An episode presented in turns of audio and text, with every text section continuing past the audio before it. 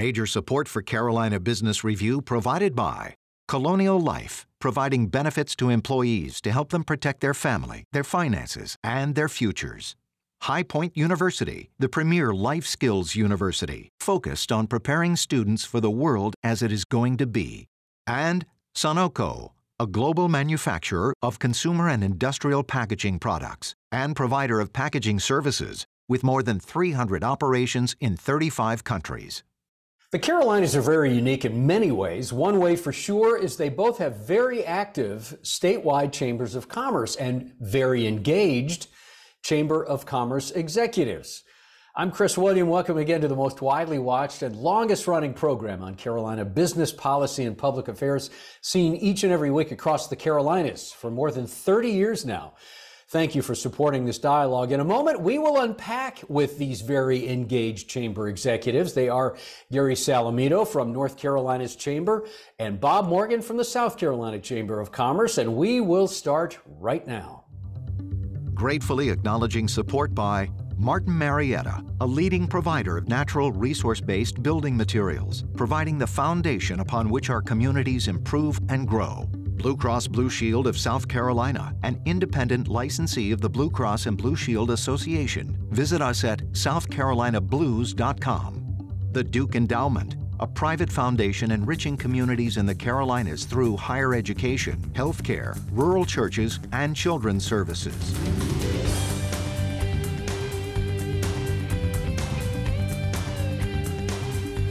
On this edition of Carolina Business Review, Bob Morgan from the South Carolina Chamber of Commerce and Gary Salamido of the NC Chamber.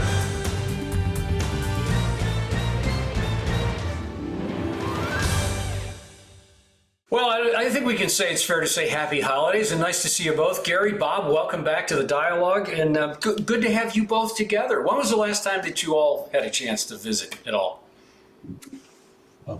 I don't know. I think it's been a, a, few months easy. I, I know it's been on the phone, but I think we were in Wilmington one time for an event, Bob. It might have been close to a year ago. Yeah, we missed you in Statesville for the CACCE a couple of weeks ago, but you guys were well represented. But good to be with you, Gary. Yeah, good to be with you too, bud.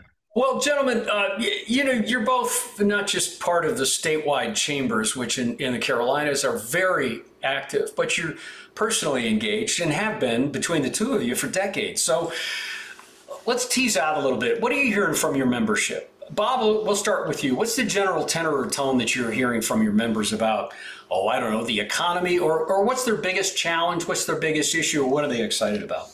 Chris, we do a grassroots tour August, September, and October. We talk to almost 50 different chambers, over 900 different business people in an interactive engagement. Um, inflation at the top of the list, supply chain concerns, um, but workforce continues to be the number one issue. What's also interesting is you ask people, how do you feel about the U.S. economy? There's a growing pessimism. You ask them, how do you feel about the South Carolina economy? They are extremely bullish on the South Carolina economy. So um, the the negativity in the economy feels like it's more elsewhere than here. Jerry, what do you think? Yeah, I mean, I echo a lot of what, what Bob says. We're, you know, we're having constant conversations too. I think that, you know, how our folks are talking about it. Well, I've got four things, and the first three are talent, talent, talent. You know, in that in that competitive world that we're living in right now, and that's you know, how do we acquire it? How do we retain it? We're getting now more and more feedback on there's going to become a little bit better balance between the employer and the employee.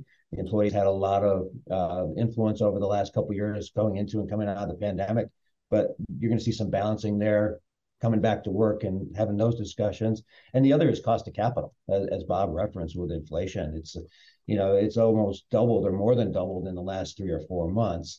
The next Fed hike, I think, will, will give us a lot of insight. I, the last Fed hike, our folks were saying pretty much the stuff was baked into that one. Uh, but the next one will begin where we'll begin to feel it.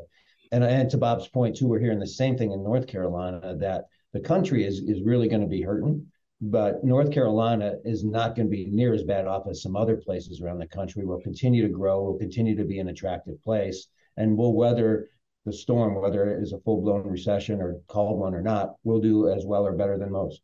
So let's we're, we're going to unpack this idea of workforce in just a second, but let's talk about the economies for just a minute, Gary. As you talked about North Carolina, and Bob, as you uh, itemized South Carolina. So let me get, not that you don't know this, but a couple of high points. In South Carolina, Nucor, Bosch, of course, BMW, 1.7 billion recently. In North Carolina, Microsoft, Apple, Wolfspeed, Macy's, Eli Lilly, et cetera, et cetera.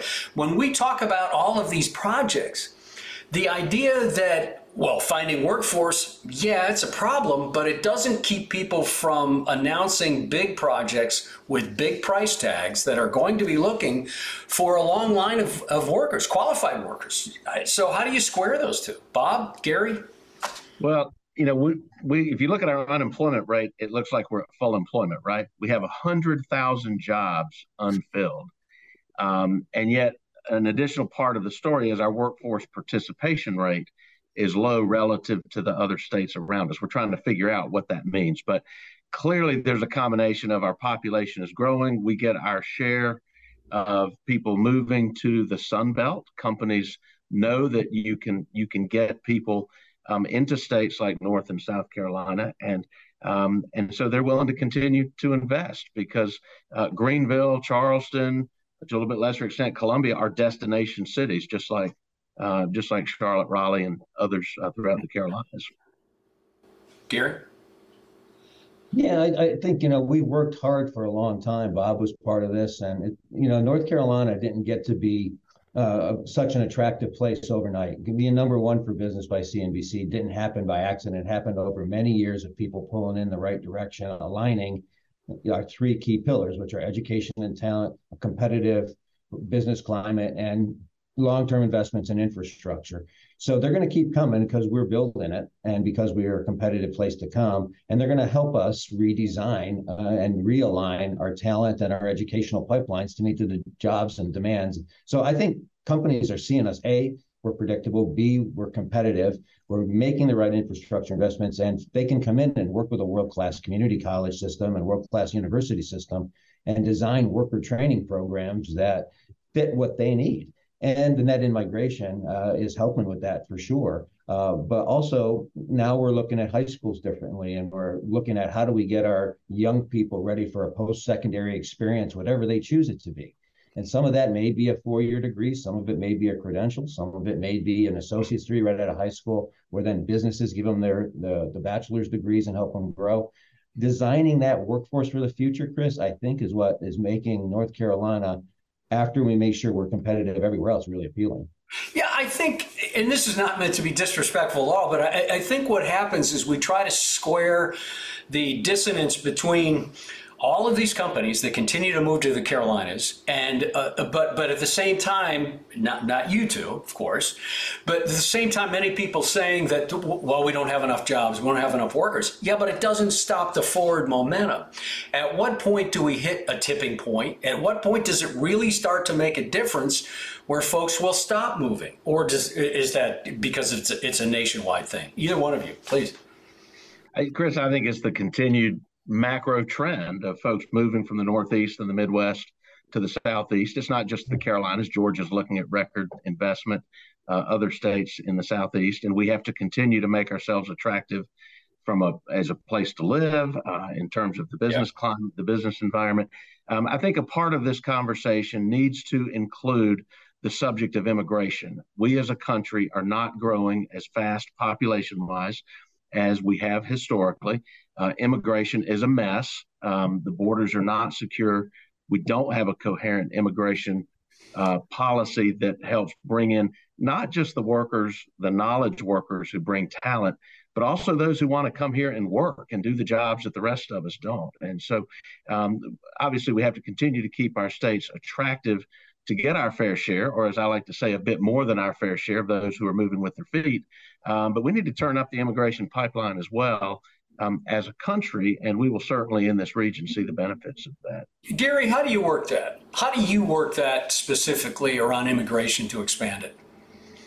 Yeah, I think that it's twofold. One is uh, we have a great opportunity, and I think this order kind of helps uh, set the table for immigration. We have a great number of adult learners in North Carolina and in the Carolinas that are coming back into the workforce. So, what are we doing to help retrain, reeducate our adult learning populations, particularly our veterans and our, our second chance hiring groups? There's a group of folks out there that can meet some of the immediate needs if we can realign the systems to help our adult learners. If we do that, then the immigration discussion gets to be even uh, a little bit easier to have uh, than than we ordinarily would have. We're fully. I, I couldn't echo any better what Bob said. Then immigration is an incredibly important part of how our country and how our two states will continue to be competitive as a thoughtful, comprehensive, transparent immigration process.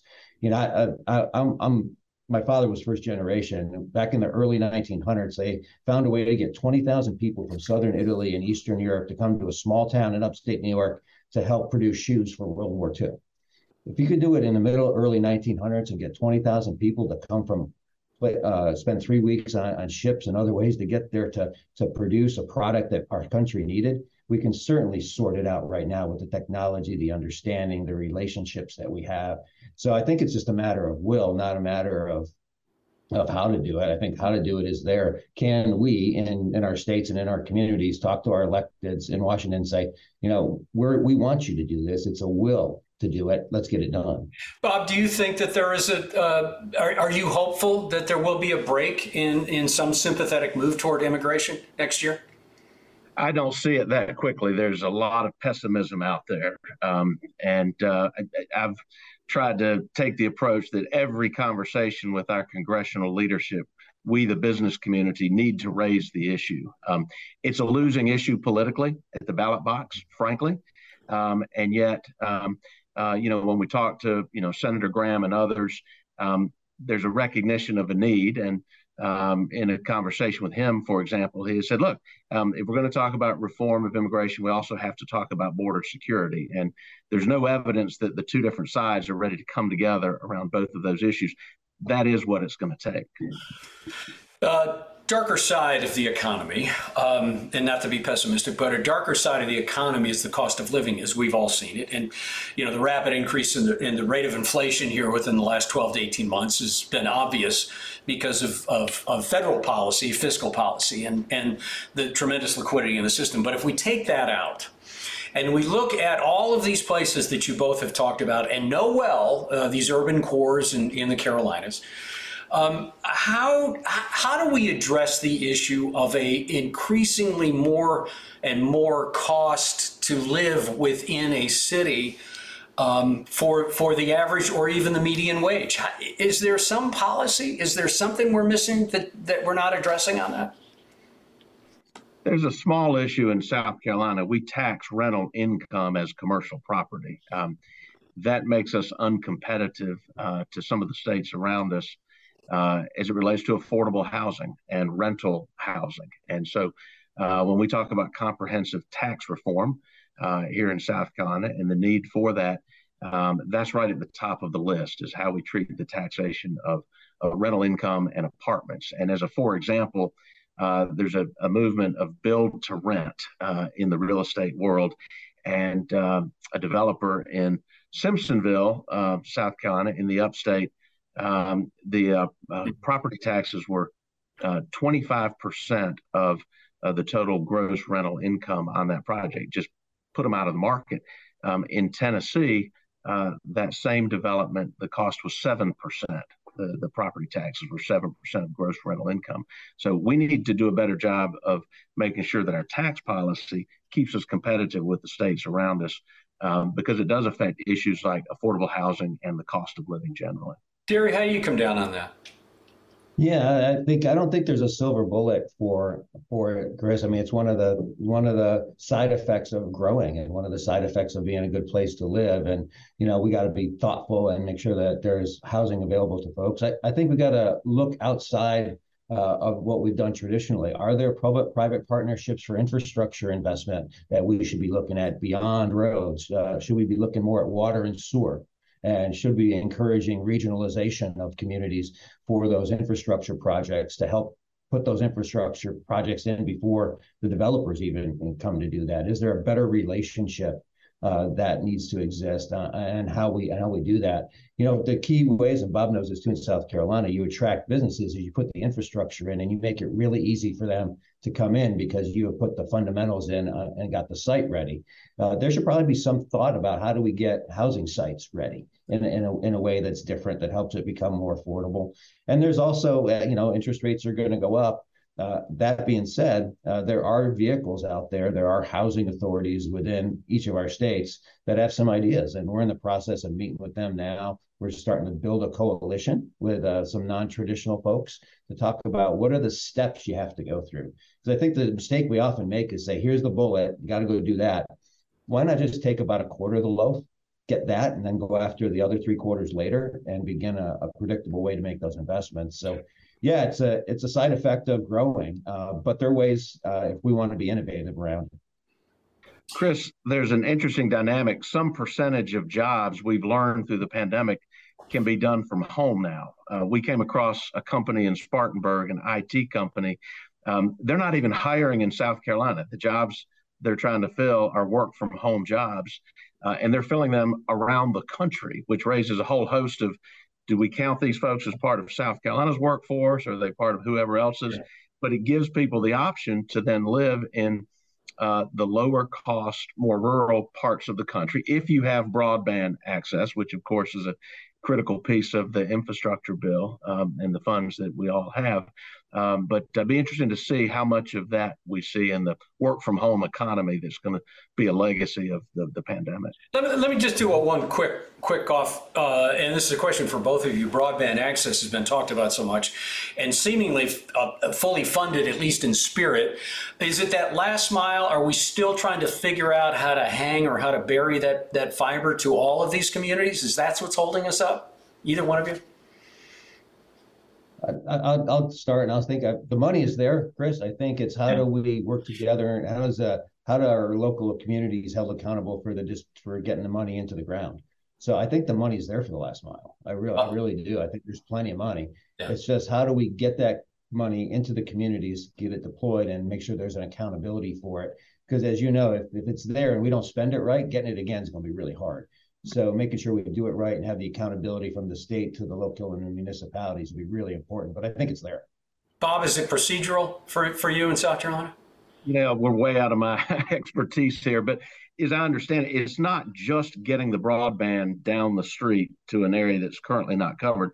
Once you do that, do you have the capacity that they enjoy the same levels of speed as as the rest of us who have the infrastructure? So um, we'll see. There's a there's a lot of money that's going to be invested in broadband, and um, and hopefully it will help those rural areas. Here we are. We've got about eight minutes left, and here we are over the holidays, right? And people are distracted, and rightly so, and would rather probably not talk about policy and business and, and all those things. that are strategically important to communities sometimes. But um, as we look forward now to 2023 for both of you. Um, well, not just again not not what your legislative agendas are because they're important but what do you see as maybe one or two things that will bubble up in 2023 and that will be critical? I think chris uh. first of all fiscally as we look at tax revenue collections we just had a record year in terms of in revenue into state government the ability of legislators to then appropriate uh, our largest tax cut in history, significant strategic investments in infrastructure. Um, it looks like we're going to have a similar opportunity again in 2023. And so I think striking the right balance um, between saving for a rainy day, returning tax dollars through rebates or tax cuts or tax reform, uh, and continue to make the strategic investments in things like the port and our uh, our roads and uh, and other um, critical infrastructure. I think an issue that we're going to see politically. Um, we just had a, a, summit and brought together a lot of folks from the business community.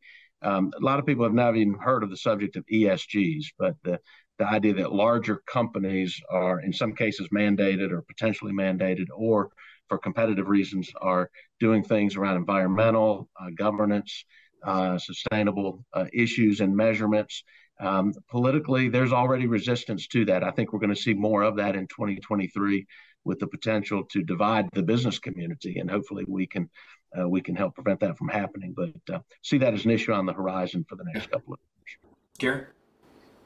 Yeah, the the opportunity to while you're doing well to uh, you know change your game when you're on top of your game is probably the the the one we're looking at most, and that is how do we make strategic infrastructure investments at a time when the state is growing uh, road, rails, ports, water, sewer, continue within uh, with broadband, but also computer infrastructure.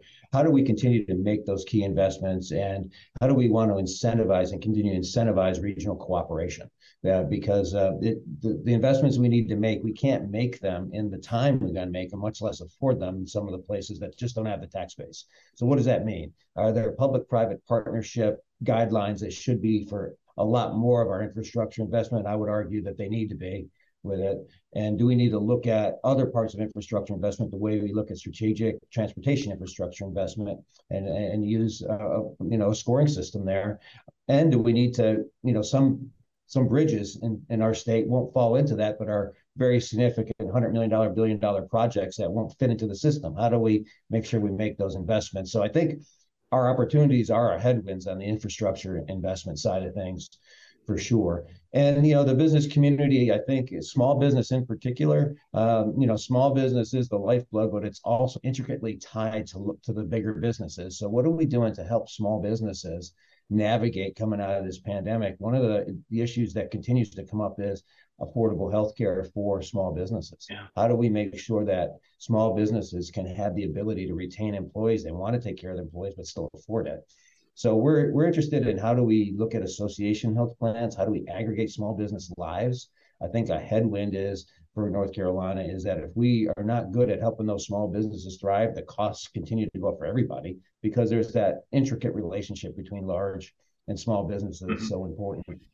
And I think the last piece, the headwind is is we have a world class community college system uh, what we need to do is make sure that we can encourage more regional cooperation and alignment there. So not every community college uh, is or feels like they have to offer everything. That we learn to cooperate regionally more as they are doing right now in the Carolina core uh, for those projects there, where those community colleges are coming together and they're not all doing the same things. They're saying we're going to address this region. More of that would be important. And uh, and lastly, the the real headwind is the political acclimate that you know, comes out of a very heated election, uh, whether it's a, you know, a Senate election or, you know, elections down to the school boards, the business community has an opportunity to, to elevate that discussion, it has an opportunity to bring and put guardrails around that discussion about here are the, here are the points that create private sector job growth. Here are the things that can continue to give the communities the resources they need to pay the teachers and invest in infrastructure and grow private sector jobs. And if it's outside of those areas, then we're going to talk to you about what those are. And and you know, we issued a statement right after the election that talked about that. We'll work with anybody, but growing private sector jobs, there's ways to do that. And we've done it in North Carolina. South Carolina has done a really good job. We know how to do that, and we also know what they're not. And so if we stay if we stay focused on our knitting, uh, we're going to continue to be just fine. You know, one of the things that came out of the last couple of years has been the acute nature of the personal and the professional liability, if you will, around mental health. We've talked about it. Do you think in 2023, and this is again a question for either one of you, you think in 2023 we're going to start to see some movement and or champions for mental health, which could be additional funding? Either one of you. I think from our members, we're seeing it. Go. I'm sorry. Go ahead. Bob. Go ahead. Go ahead, Gary. Uh, from our members, definitely we're seeing it. We talk about it a lot. Uh, they're looking at their EAP programs. They're looking at uh, their HR policies. They're looking at their time off policies. They're looking at their benefits. They're incorporating telehealth into the mix now as a, as a way to help folks address some of those issues. So in the private sector, yeah, they're they're they've seen it. They know people coming back are different people than left after the pandemic and different relationships. So in the private sector, it's a priority. Now in the public sector, I think you'll see even more and more. You know, there's uh, we want to encourage folks to continue to have that Medicaid expansion discussion. We think that's a part of the population that could use those services. But there's also services in talking with our DHHS secretary that are available to mm-hmm. people uh, that people don't even know are available to them. And we've got to do a better job of talking about what's available, what's working, and get it out to more people. Address some of the thorny policy issues for sure, but there's no argument I can hear anywhere of people thinking that that's not an issue. It's a big issue. We were doing well with the opioid epidemic before the pandemic. We're actually starting from zero. Well, and that's trying to look that back. And that's the issue. As it increases, as it accelerates, as it becomes worse, Bob, do you think we're going to be able to slow that, like the rate of inflation almost? Yeah, I think we're going to see the private sector lead. I don't see any great public policy um, solutions or expenditures um, to come in 2023. I think it's going to take more time than that. I think the private sector will continue to lead. Chris, I want to go back to your previous question about 2023. I think we're also going to see, on a more positive note, um, the electrification of the automobile industry. The Carolinas, Georgia, are ground zero of um, of that industry, and that we've seen some dramatic announcements uh, this year. Um, anticipate more to come. Um, what are we doing as states to prepare our workforce uh, for the jobs of that industry to help transition uh, others in the automotive sector away from the combustible uh, to the electrification? And I think that's going to be a big part of the story in 2023 and beyond. Okay. All right. That's final word. Uh, Bob, thank you for taking the time. You look healthy, and thanks for joining us. Good to see you. Always good to be with you, both of you. Gary, nice to see you as well, and thanks for taking time to join us as well. It's good to have you both back together again. I think between both of your leadership around economic development and, and leadership in general, uh, we're, we're fortunate to have both of you. So thank you for joining us. Um, until next week, I'm Chris William. As we head into the holidays, we hope you get a chance to reflect a bit. Um, and to minimize the stress and to remember how uh, fortunate we, we all truly are. Uh, until next week, I'm Chris William. Happy holidays. Good night. Major funding for Carolina Business Review provided by High Point University, Martin Marietta, Colonial Life, the Duke Endowment, Sonoco, Blue Cross Blue Shield of South Carolina, and by viewers like you. Thank you.